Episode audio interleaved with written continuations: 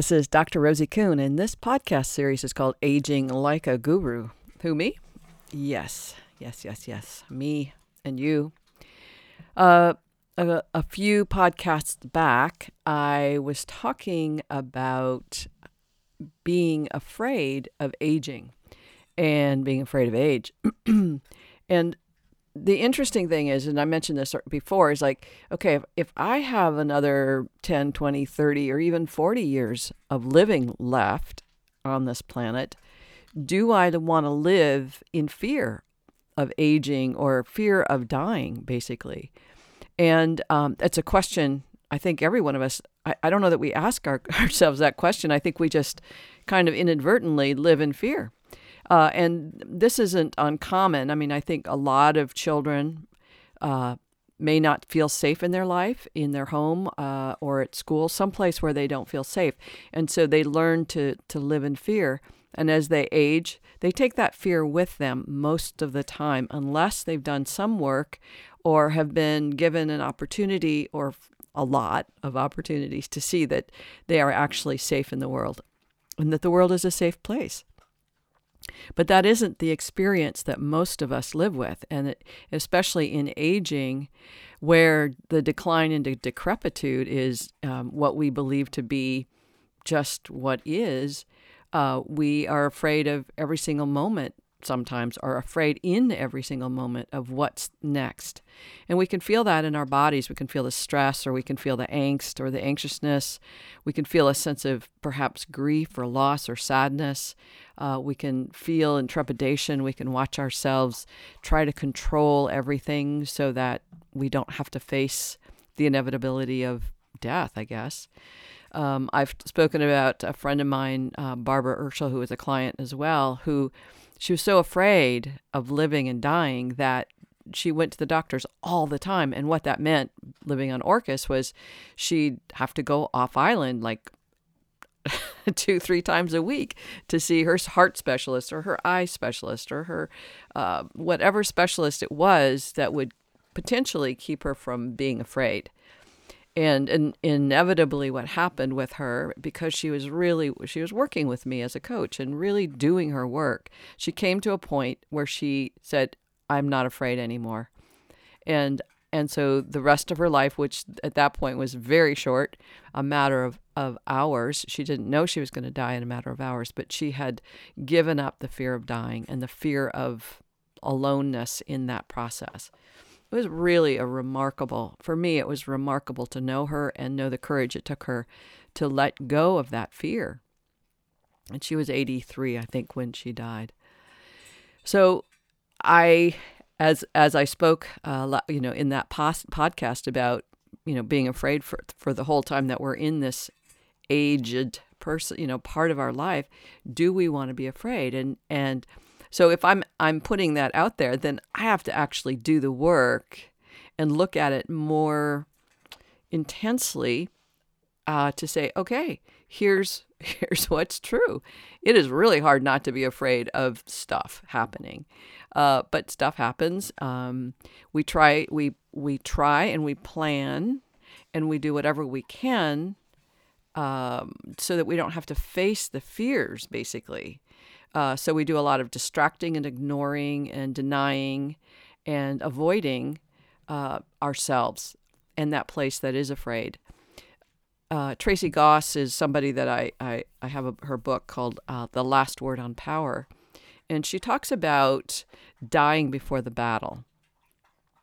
And what that means, like it comes from Japanese samurai warriors who knew that in in a you know in a it was in, inevitable in a sense that at some point they are going to die in battle, but that the mission is greater than their their um, than anything else. Their mission is greater than anything else, and so they were willing to let go of that fear of dying and die in a sense let go of everything uh, as yoda says let go of everything you're afraid to lose and in that process you become open and accepting that death is at some point going to happen.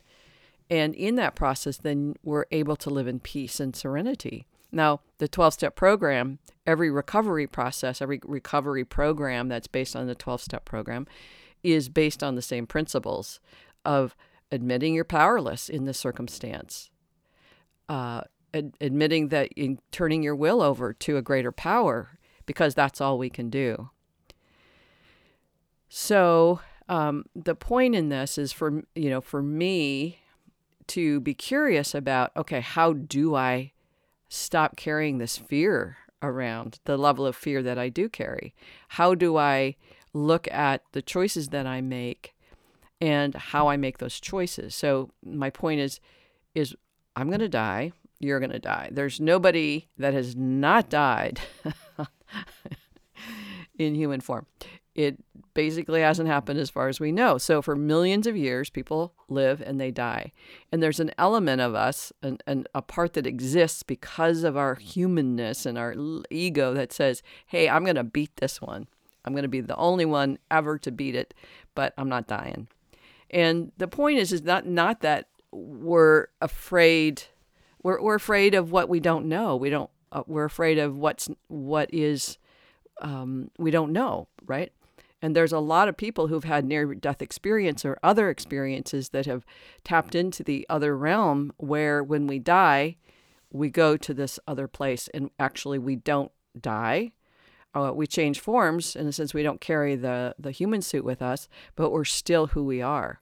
There's so many people who've had that experience and believe in that life after death experience. And so they live with less fear. And that's a really cool thing. But I think most of us uh, live in fear of suffering, uh, live in fear of uh, pain, live in fear of losing our independence. Uh, we live in the fear of, of having no money, so we're going to be destitute in the end. So, uh, if if that's what you're afraid of, then it's really in in what uh, the the samurais say is like, okay, imagine that that's what's going to happen, uh, imagine that's as good as it's going to get. And I love the, that phrase in the movie uh, when Jack Nicholson plays a part and, and he's in a psychiatrist's office and he comes out, talks to all the people who are patients and says, What if this is as good as it gets? And and I use that with myself to say, okay, what if this is as good as it gets? And and if it is, then really be in the presence of that as opposed to uh, the trying to avoid it, uh, trying to avoid the truth of it. And coming back to Tracy Goss, her point is we keep trying. Uh, you know, when things are good, we go, yay, things are great. And they are as they should be. But when they're not how they should be, then we say there's something wrong with me, something wrong with them, whoever they are, or something wrong with it. And that something wrongness, then uh, we can't be with it. We we we're blaming and we're shaming and we're doing stuff as opposed to accepting like it's not a matter of what should be or how life should be, but what is the isness of the situation, the isness of our living, the isness of our dying, and how we want to proceed through that. Now, there's this, this question that keeps wanting to come up, which is the, you know, whether it's uh, how you choose to be with uh, your health and well being, whether you choose to use Western medicine or alternative mes- medicine or meditation or whatever it is that you're choosing, how are you choosing it? Are you choosing it from fear or are you choosing it from your essential knowing? That inner guru part that says, okay, here's who I am, here's what's true for me, here's the way that I want to be in my life, regardless of how long I'm going to be, and I'm going to live in that um, as fearlessly as I can. Now that's a big practice, but I I encourage everybody to go in that direction because otherwise we're just avoiding life. We're uh, we're afraid of living the truth and our truth, and um, and if we're li- afraid of living, we're not living. We're just in the process of of dying, I guess.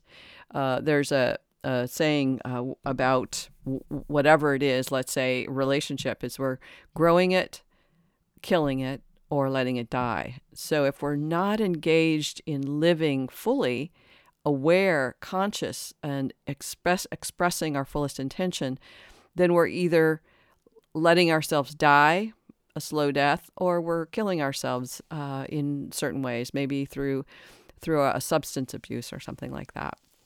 So I'll continue this in the next podcast, um, but I want to at least address that we are at choice on how we um, perceive life in our humanness, how we perceive death in its in- inevitability, and how we choose to be in that unfolding of what's next.